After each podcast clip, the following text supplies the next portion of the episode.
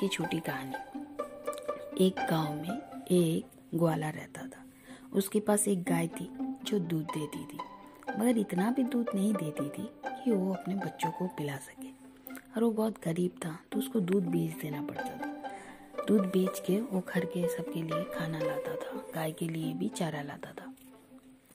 मगर उसको बहुत दुख लगता था जब उसके बच्चे दूध मांगते थे और वो नहीं पिला पाता था। उसका घर का पीछे में ही एक ज़मीन था, जो उसी का था। वो एक दिन सोचा, यहाँ पर खुदाई करके कुछ लगाया जाए। बोल के वो खोदने लगा।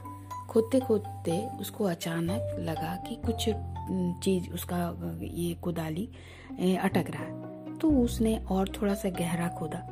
खुद, खोदते खोदते वहाँ पर उसको एक कलश जैसा मिला।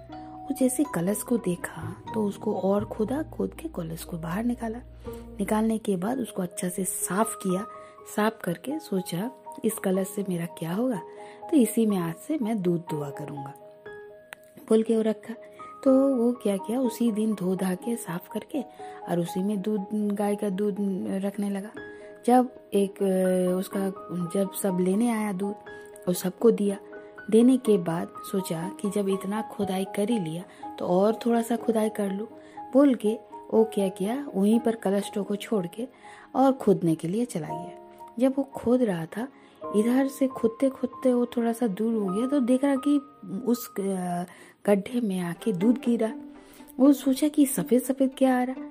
वो जब ऊपर उठ के देखा तो देख रहा कि वो जो कलश से दूध गिरे जा रहा।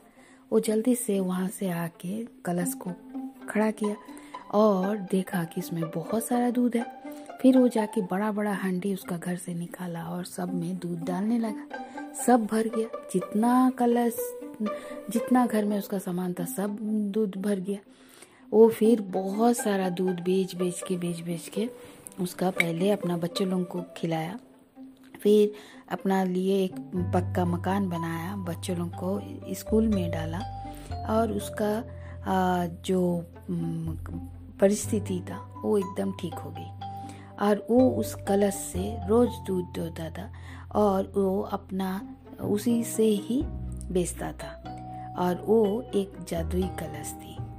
उनका इसी तरह उनका बच्चों को दुख दे के भगवान ने उन्हें आशीर्वाद दिया वो कलश के रूप में।